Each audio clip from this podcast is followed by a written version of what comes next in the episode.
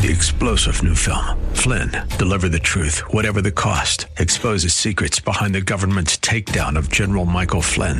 Flynn knew what the intel world had been up to. He ordered the first audit of the use of contractors. This set off alarm bells. He told the truth. He was the most dangerous person for Donald Trump to hire. They had to get rid of Flynn. Flynn, deliver the truth, whatever the cost. Available now. Watch it today. Go to salemnow.com. Salemnow.com. Welcome to the Georgene Rice Show podcast. This program was originally broadcast live on 93.9 KPDQ. We hope you enjoy the show. Well, good afternoon and welcome to the Thursday edition of the Georgene Rice Show. Glad to have you with us. Today we're going to talk with Matt Staver. He's the chairman of Liberty Counsel. They are one of four plaintiffs in a case involving the state of California versus the Pregnancy Resource Centers of uh, California. There are four separate cases. Liberty is uh, handling one of them. Alliance Defending Freedom has secured an opportunity to present its case to the U.S. Supreme Court, and the other three are pending that decision. We'll talk with Matt Staver about that. And as you might recall, the state of California requires the, the pregnancy resource centers to essentially advertise and advocate for uh, abortion in their centers. We'll talk with him about what's happening and what's likely to happen next. Then we'll uh, hear from Carmen LaBerge. She's the author of Speak the Truth How to Bring God Back into Every Conversation. It's a Regnery faith book. She'll be uh, um, talking with us um, at five o'clock, and then um, uh, we'll t- try to give you a bit of a lineup of what's coming up for the next uh, well few days. I'm out on Friday in anticipation of Undaunted. We'll be presenting the concert Friday night, and then the conference on Saturday, and uh, of course there's a short week with uh, Thanksgiving coming up as well. So we'll uh, give you a heads up on what's happening there. Well, if you haven't yet heard, the House today passed a sweeping tax bill, largely along party lines, that makes good on a Republican campaign promise to reform the company, the country's tax code. Well, that's the House anyway. The House seems to be able to move things. The Senate, that's another story. The bill passed 227 to 205. 13 Republicans voted against it. House Speaker Paul Ryan celebrated the passage, calling it nothing short of extraordinary. This country has not rewritten its tax code since 1986, he said on Capitol Hill, surrounded by Republican lawmakers. The powers of status quo in this town are so strong, yet 227 men and women of this Congress broke through that today. End quote. Well, the White House, in a statement, called the bill's passage a big step toward fulfilling our promise to deliver historic tax cuts for the American people by the end of the year. But the future of the Senate version, as I mentioned, which includes a repeal of Obamacare's individual mandate, is still very much up in the air. Several senators have wavered on their support of the legislation, which the uh, chamber is still negotiating in committee. So, while we're being told it's going to move relatively quickly, not relative to the House, but relatively quickly, uh, it uh, it does have a few hurdles before it makes it onto the Senate floor. The future of the Senate version, which includes a repeal, as I mentioned, of Obamacare's individual mandate, is up in the air. The House Tax Cut and Jobs Act, as it's called, was pitched as a plan to help middle income Americans by raising the standard deduction and simplifying the code, including collapsing tax brackets to four from seven. Republicans aggressively marketed their plan as something that would benefit everyone, but critics said much of the financial gains would go to the wealthiest Americans and big corporations. The final version scaled back some popular deductions while cutting the corporate tax rate to, uh, to 20% from 35. Uh, New York Representative Peter King, he uh, one of the most ardent opponents of that proposal, called the House bill an unforced error and suggested it could uh, come back to bite Republicans in the next midterm elections. Of course, doing nothing will do the same. King was part of a small group of House Republicans from New York and New Jersey who rebelled against the House plan uh, um, uh, because it would erase tax deductions for state and local incomes uh, and sales taxes and limit property tax deductions to $10,000. Well, ahead of the vote, House Minority Leader Nancy Pelosi slammed it as a tax hike on 36 million middle class families that is uh, dead on arrival in the Senate. Well, we'll have to see if that's the case. It's actually likely. The Senate version, which is working its way through the Finance Committee this week, is facing a, a lot of obstacles, including pushback from GOP senators. It's still in the making, so some are suggesting there's hope. Senator Ron Johnson announced the, uh, his opposition on Wednesday to the plan, the GOP plan. Uh, Senators Susan Collins of Maine and Jeff Flake of Arizona, Bob Corker of Tennessee, they've expressed concern about the bill, but have not signaled which way they would vote.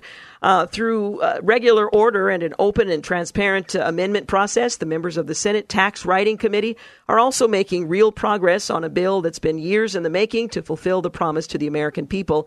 Senate Majority Leader Mitch McConnell said uh, after the House vote. Earlier today, the president visited Capitol Hill to meet with House Republicans ahead of the vote, at least in the House. He told us that we have this once in a lifetime opportunity to do something really bold. And he reminded us that that is why we seek these offices. That's a quote from Representative Steve Womack, who was in on that meeting. He said the president's closed door prep rally uh, that uh, we are here on the cusp of getting something really important done. Well, some House Republicans spoke warily of what might happen to the tax bill in the Senate. Political survival depends on us doing this, said Representative Kevin Cramer. Frankly, one of the uh, one of the things that scares me a little bit is that we're going to uh, screw up on this bill to the point that we can't pass it. Of course, they have to reconcile the House and the Senate version, assuming there is a Senate version uh, finally passed. The House measure would collapse today's seven personal uh, income tax rates into four 12, 25, 35, and 39.6 percent. Uh, the Senate would uh, have seven rates 10, 12, 23, 24, 32, 35, 38.5. So there's a big gap there. Both bills would nearly double the standard deduction to around $12,000 for individuals, $24,000 for married couples, and dramatically boost the current $1,000 per child tax credit. Each plan would erase the current $40,050 personal exemption and annual uh, or reduce uh, other tax breaks. The House would limit interest deductions to 500,000 in the value of future home mortgages down from today's 1 million, while the Senate would end deductions for uh, moving expenses and tax preparation.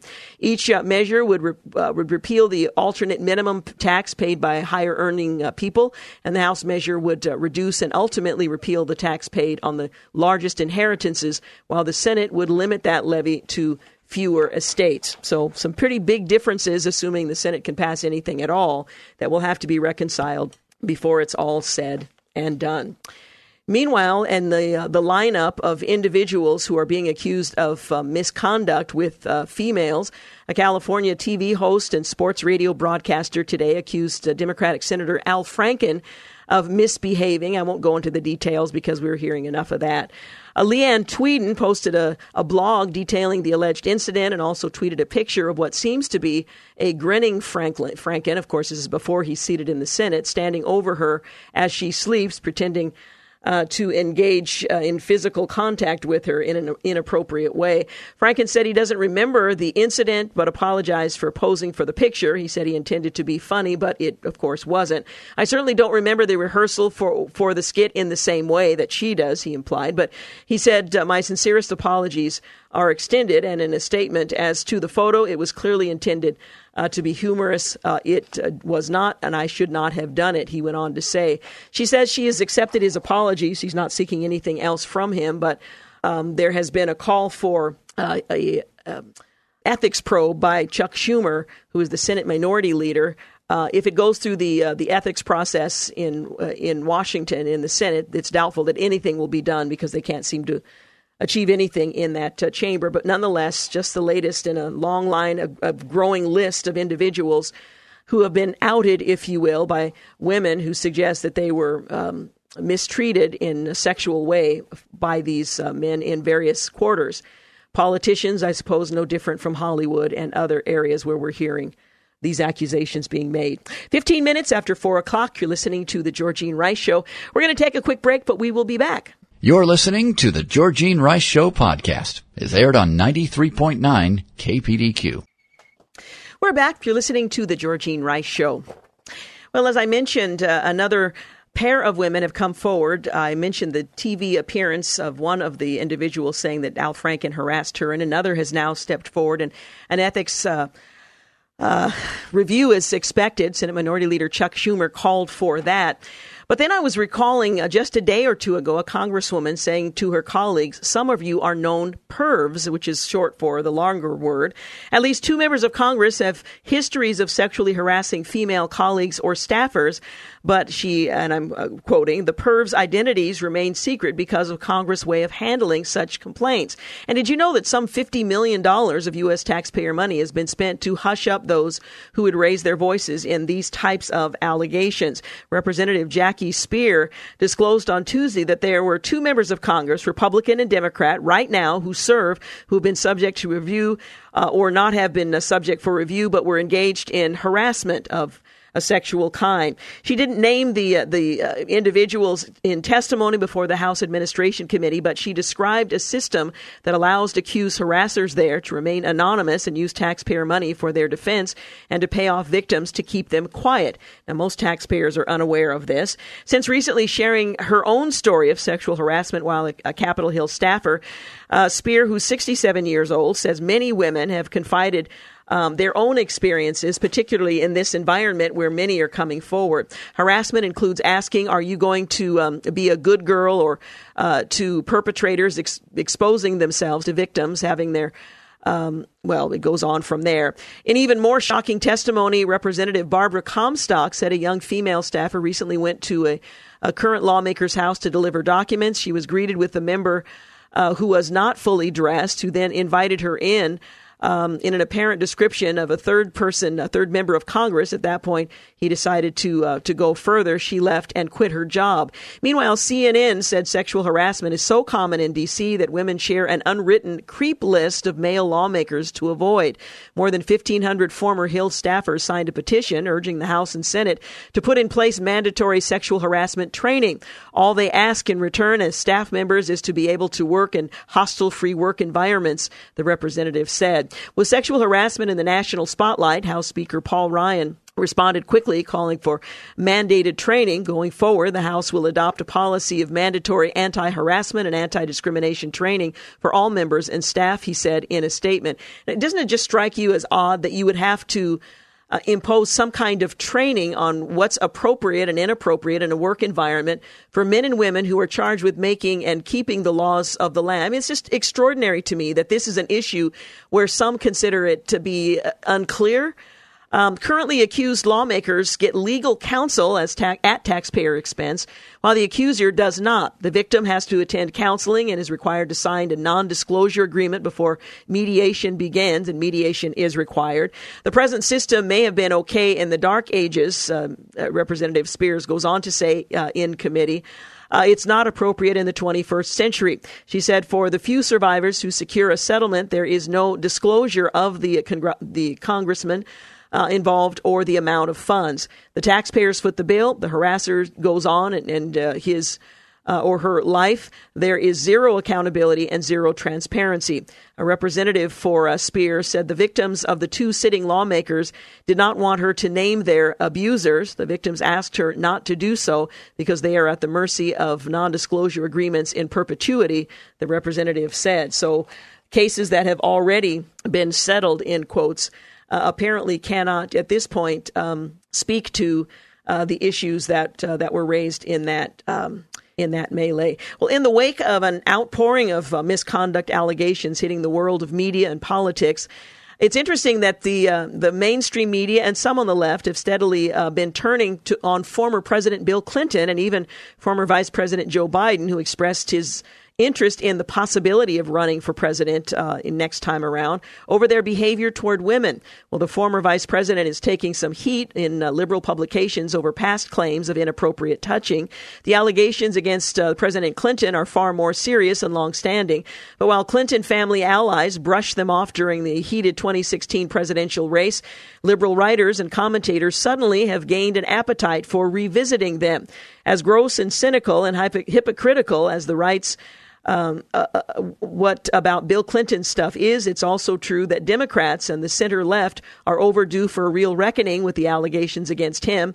That's a quote from MSNBC host Chris Hayes tweeting on Friday, touching off a series of columns from typically left wing outlets, many of whom uh, were very vigorous in their support of uh, President Clinton and very uh, outspoken about their rejection of the women who came forward with allegations of very serious misconduct. Well, the shift comes at an intense focus on sexual harassment and assault with allegations rocking Hollywood, East Coast media circles, including against producer Harvey Weinstein, actor Kevin Spacey, comedian uh, Louis C.K., and MSNBC's Mark Halperin, to name just a few. The allegations have also hit lawmakers in Washington, state capitals, with the most prominent claims centering on Alabama Republican Senate hopeful Roy Moore.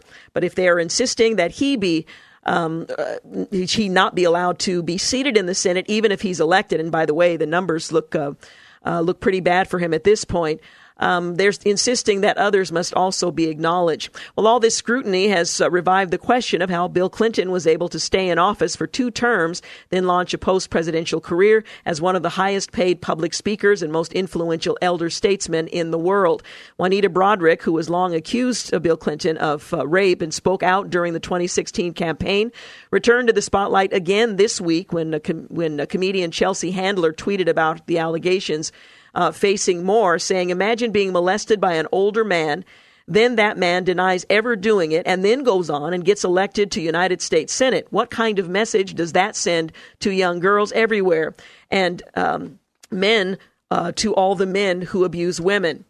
Juanita Broaddrick wrote back, Yeah, I can imagine. I was raped by the Arkansas Attorney General, who then became governor and president, and NBC uh, held my interview explaining the event until after uh, the election, and it w- went on from there. So it's uh, rather interesting that it's broadening to not just what's occurring now, but what has occurred in the past.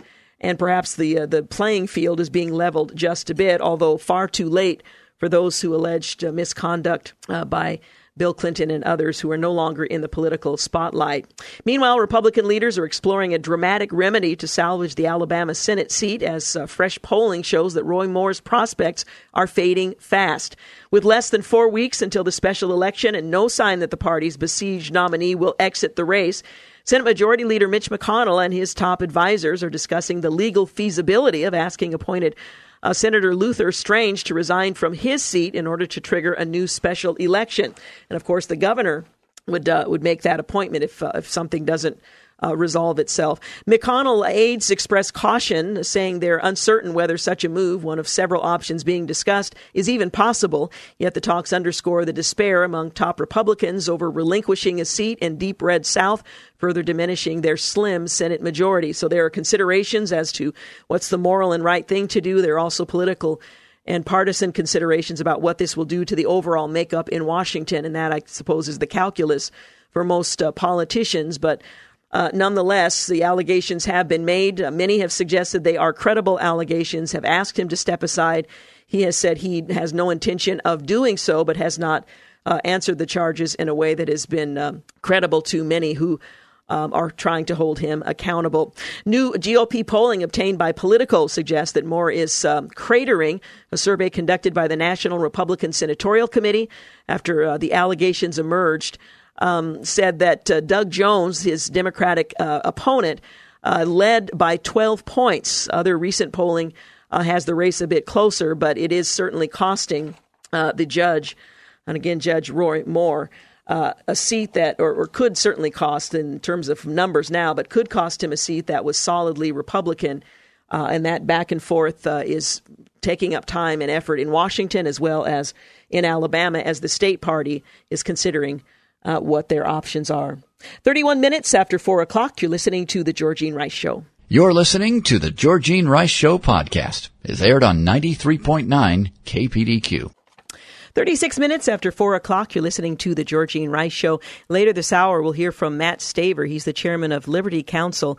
Uh, they're involved in one of four cases that uh, the Supreme Court is going to review to determine whether or not California's uh, law that would require speech from the pregnancy resource centers in that state affirming abortion and directing their clients uh, is in fact constitutional. A federal judge uh, today declared a mistrial in the high profile bribery case of New Jersey Democratic Senator Bob Menendez. Jurors twice reported that they were hopelessly deadlocked, and despite efforts on the part of the judge to uh, try to coax them into trying again. It was no, uh, it was no good. There's no alternative to declaring a mistrial. The U.S. District Court Judge William Walls said this afternoon. The decision came after jurors said that they could not reach a verdict. It was the second time this week the 12 member panel told the judge that they could not come to a unanimous decision. I think we have a for real hung jury. Menendez attorney Abbe Loyal said uh, rather Lowell said before the judge issued his decision. Well, attorneys for Menendez earlier had filed paperwork with the court urging the judge to declare a mistrial if jurors remain deadlocked. Prosecutors asked Walls to instruct the panel to deliver a partial verdict on some counts if they could. Walls denied that request and said it would uh, be going down the slippery slope of coercion. Well, the case against Menendez marks the first time in almost a decade that a sitting U.S. senator has faced a federal bribery charge.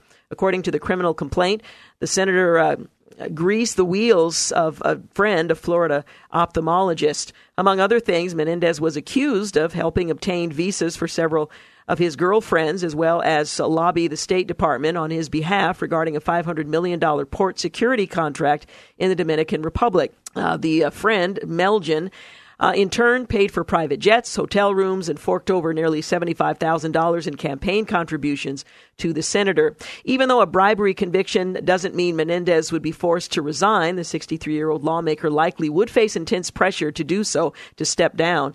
A recent Fox News poll found that a majority of voters think Menendez should resign immediately if he's convicted. Well, he hasn't been exonerated or convicted. There was a hung jury, so what next?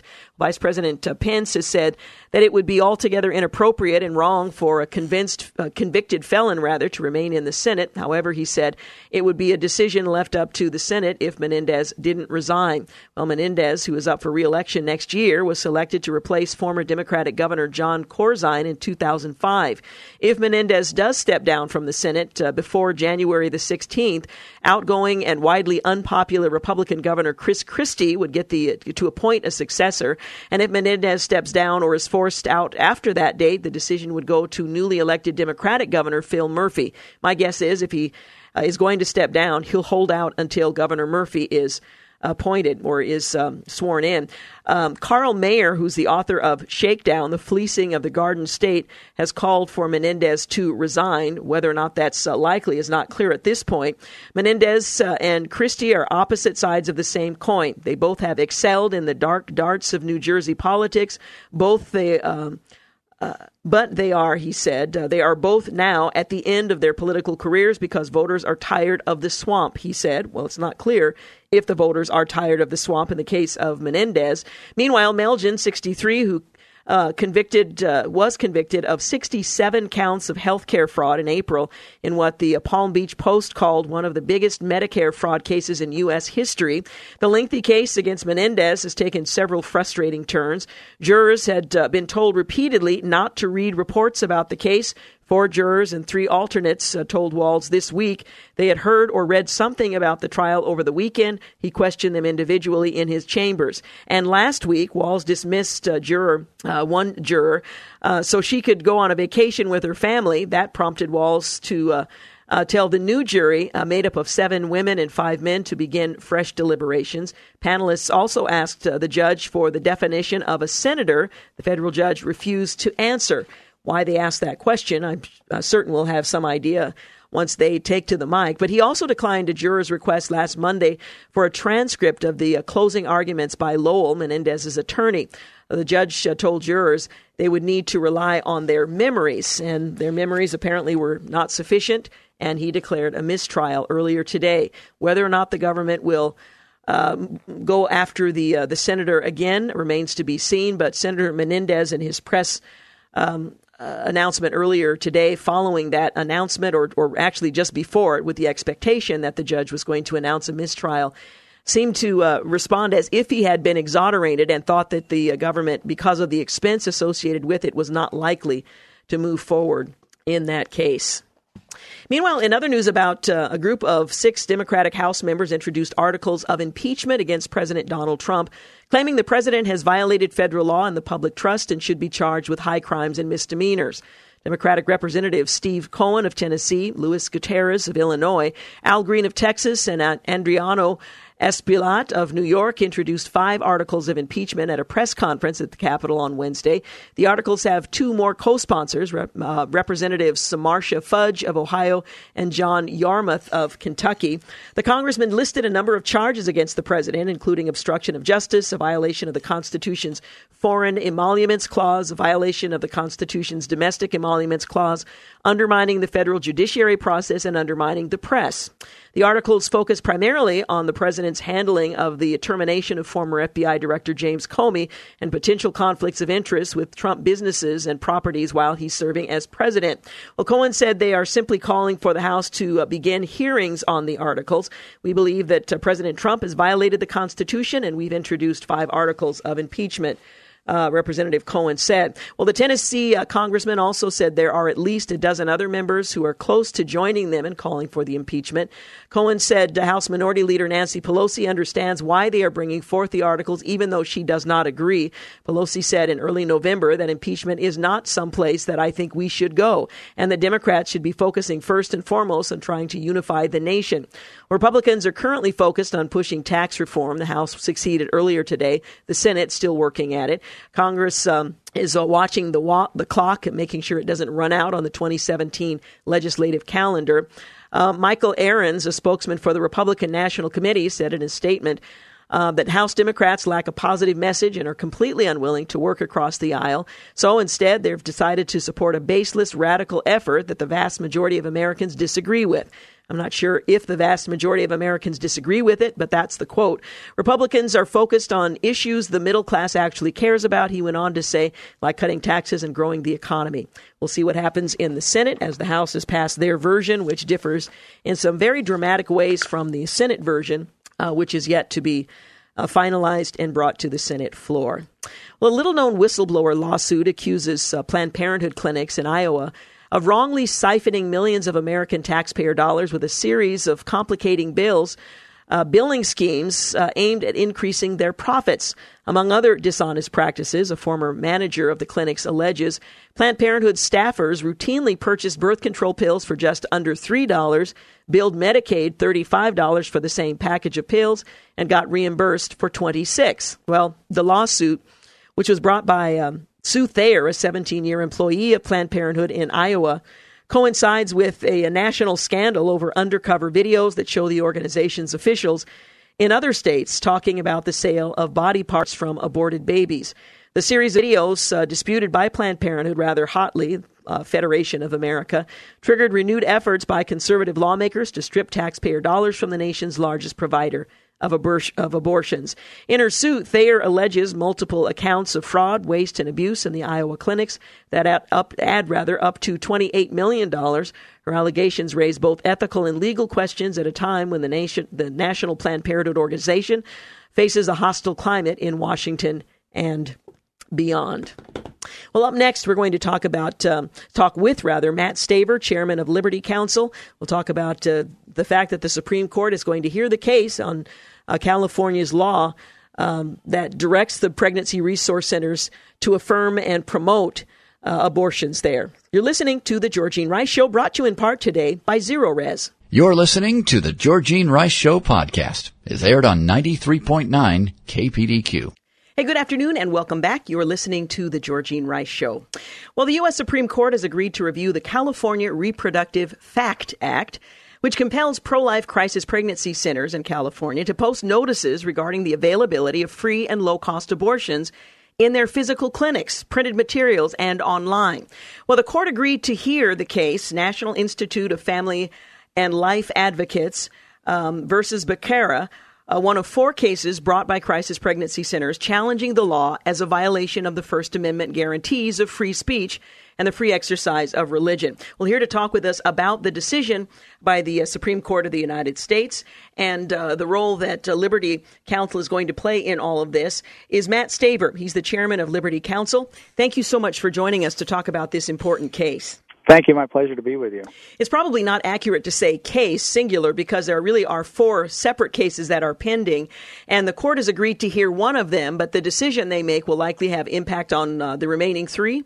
That's right. They're all the same issue. They're all the same kind of situation. They all contain a First Amendment challenge, and they all involve crisis pregnancy centers. We have one of the cases in which we represent several crisis pregnancy centers.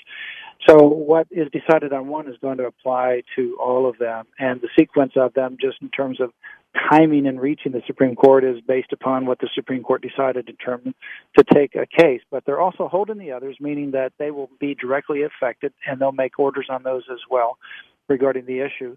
So we will file a brief at the U.S. Supreme Court uh, shortly after the new year in 2018. Argument will be sometime in the spring of 2018 with a decision by June of 2018. But this is a great decision to take this case because the Ninth Circuit Court of Appeals that sits in San Francisco upheld the law in all four of these cases.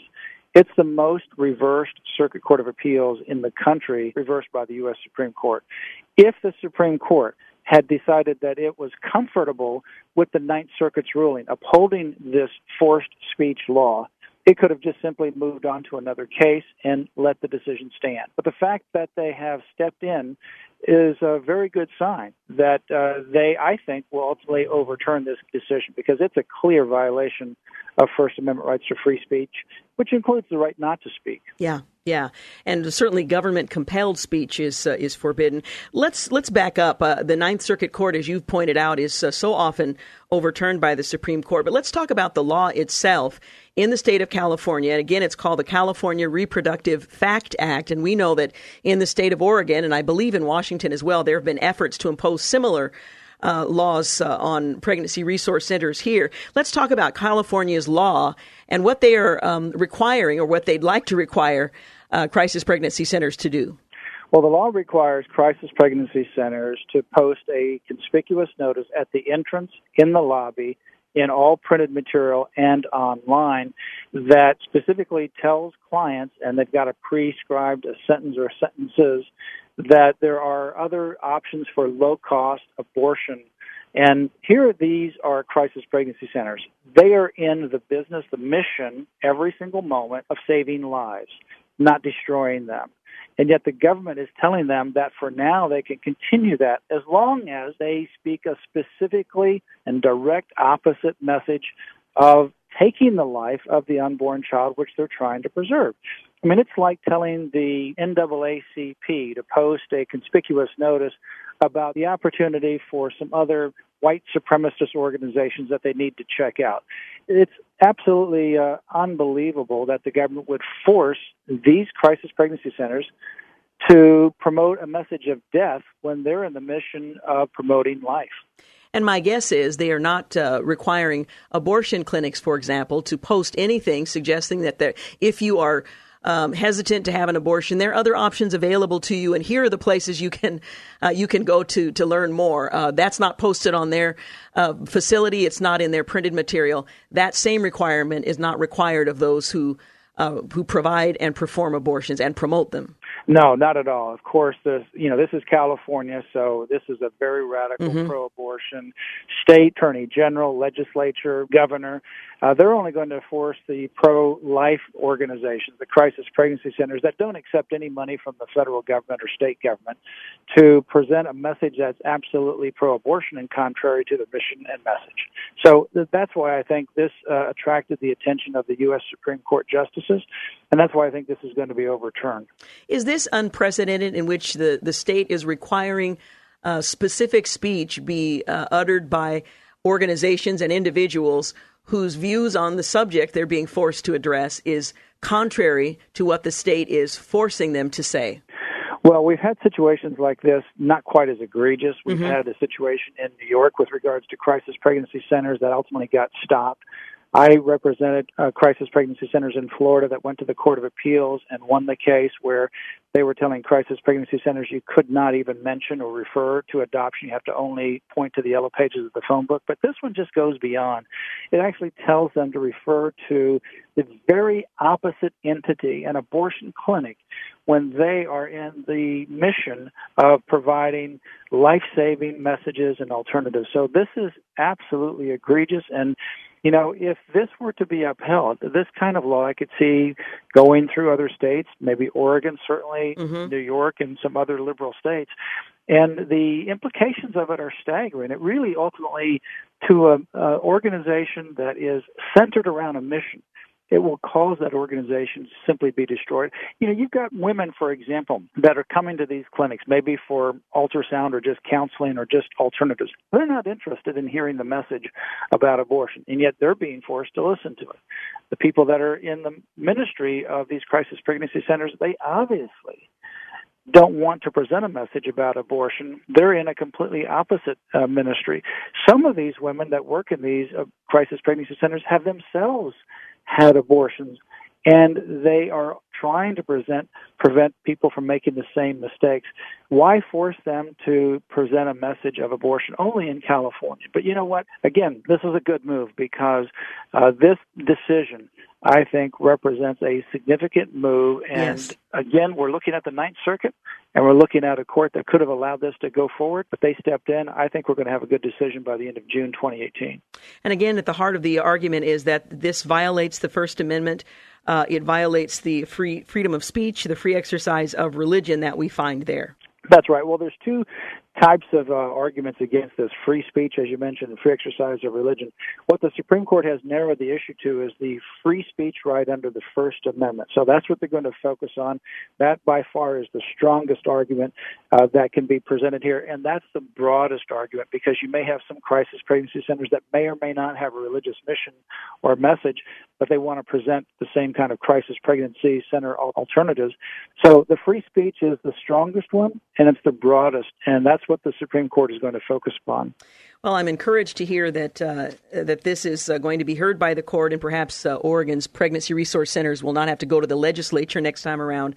And, uh, and defend themselves from a similar effort here in this state. Thank you so much for the work that you do at uh, Liberty Counsel and for taking the time to talk with us today. Thank you, my pleasure. Appreciate it very much. Again, uh, Matt Staver is the chairman of the Liberty Counsel and is representing one of four plaintiffs. I say four plaintiffs, there are actually several pregnancy resource centers or crisis pregnancy centers, as some of them are called in each of these cases, but they represent one of the four cases that the Supreme Court's decision will ultimately have an impact on. So I'm heartened uh, to hear that they're going to take this up. And it sounds like they have a very strong, I mean, it seems obvious to me, but that's not always how uh, the court rules. It sounds like they have a very strong case, and I'm looking forward to uh, uh hearing uh, the uh, the decision that they come up with. You might recall just a few days ago, a judge put a permanent stay uh, until this decision is ultimately made. So we're looking forward to.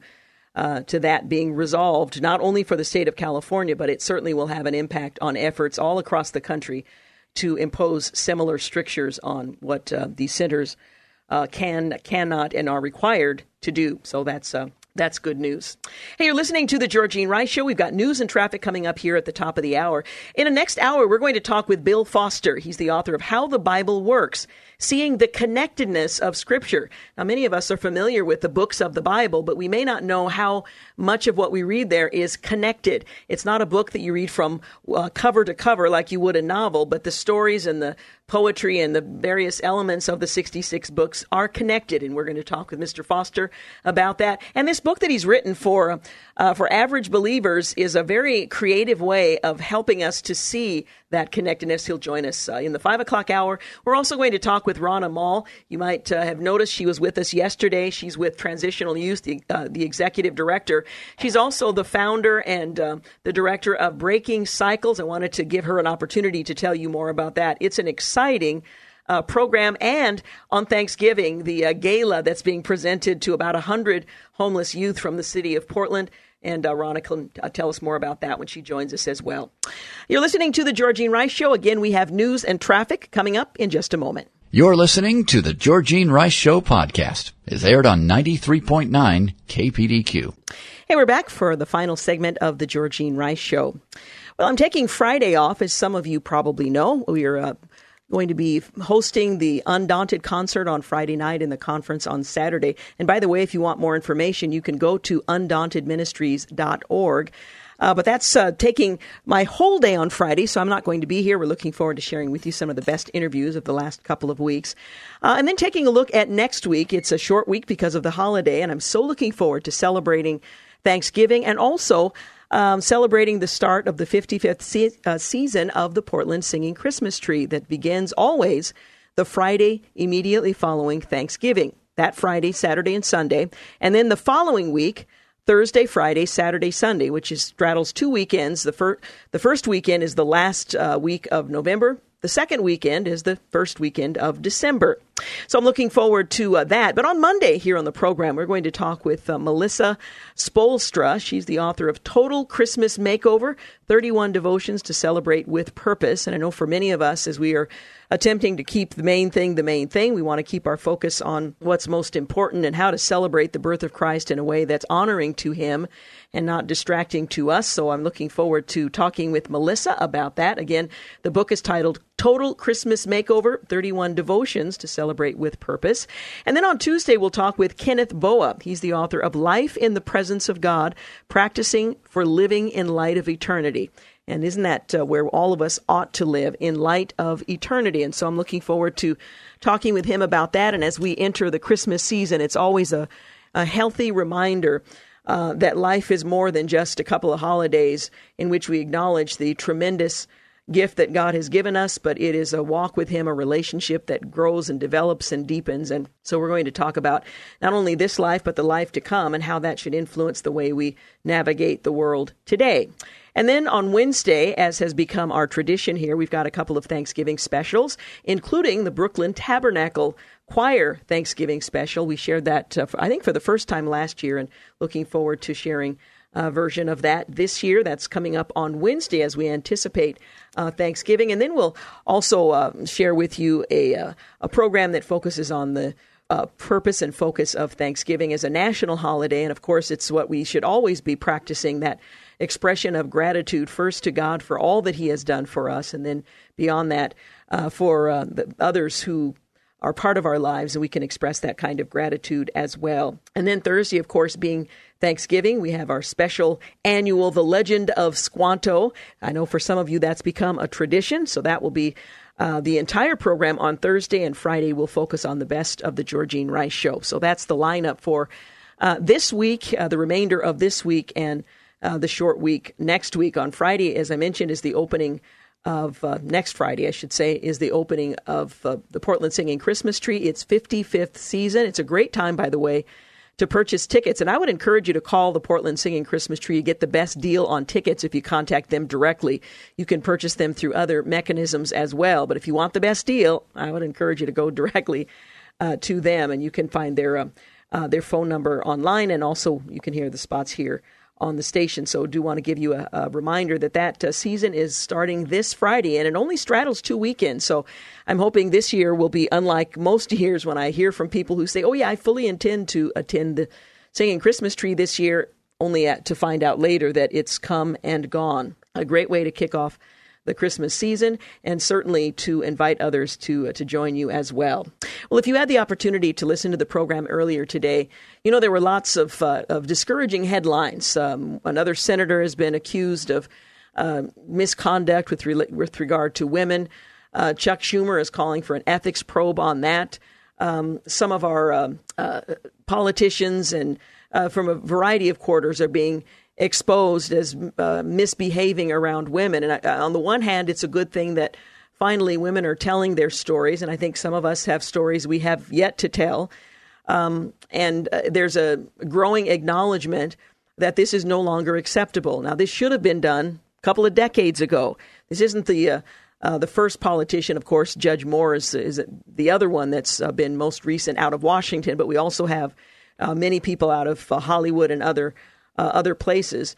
Uh, and we're we're hearing for the first time, perhaps for some, the extraordinary things that women have to put up with. And I don't want to overstate the problem, but this has been an ongoing problem for women for decades. Uh, I'm guessing longer than that, but I'm only acknowledging for decades and exposing what um, has been done.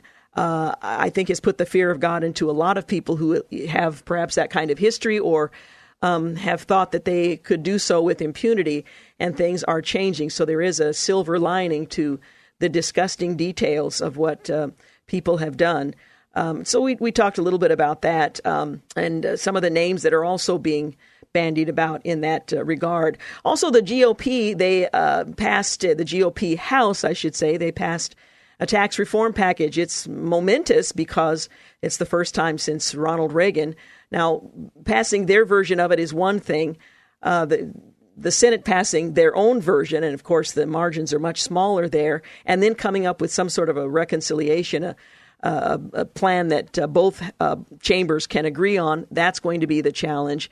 And uh, also talked about the fact that uh, some Democrats have introduced articles of impeachment. Now, this has been a delight to some who oppose our current president. Unfortunately, um, you can't just introduce articles of impeachment without grounds. And some of the Democratic leaders in uh, Washington have already um, expressed that this is not the right approach and that they're a little embarrassed by the whole undertaking. Also, Planned Parenthood has defrauded Medicaid, saying, uh, according to a former manager, there's a lot going on in the world. There's a lot going on in the news, and it it can weigh heavily on one's uh, heart and soul. And I would just encourage you to take courage, to let your heart take courage. Uh, that we have an opportunity to influence the culture by um, following Christ with our whole hearts, uh, doing what He's calling us to do, speaking up, standing up. Um, in fact, uh, kneeling down and praying. There's there's a lot that we're called to do as followers of Christ, and I hope we're all taking seriously the fact that God has placed us in this place at this time to be an, an influence and to have an impact on our communities, on our city, on our culture, and uh, even the world. So keep praying, keep hoping, keep trusting God. All right, we're out of time. Want to thank uh, Clark Hilton for engineering today's program, James Blend for engineering a portion of and producing all of today's program, and thank you for making the Georgene Rice Show part of your day. Have a great night. Thanks for listening to the Georgene Rice Show podcast. If you'd like to download a podcast of the show or would like more information on today's guests, please visit the show at kpdq.com or on Facebook. Follow the show on Twitter at grice show and like us on Facebook. And join us live every weekday at 4 for more critical thinking for critical times on 93.9 KPDQ. Three star general Michael J. Flynn, head of the Pentagon Intelligence Agency, knew all the government's dirty secrets. He was one of the most respected generals in the military. Flynn knew what the intel world had been up to, he understood its funding. He ordered the first audit of the use of contractors. This set off alarm bells.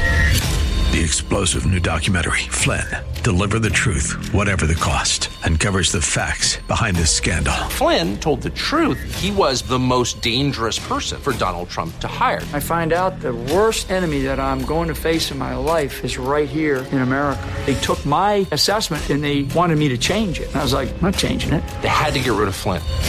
With in depth interviews, archival footage, and never before seen personal records of the man behind the headlines. I just felt like I was drowning. Flynn, deliver the truth, whatever the cost. Available now. Watch it today. Go to salemnow.com. Salemnow.com.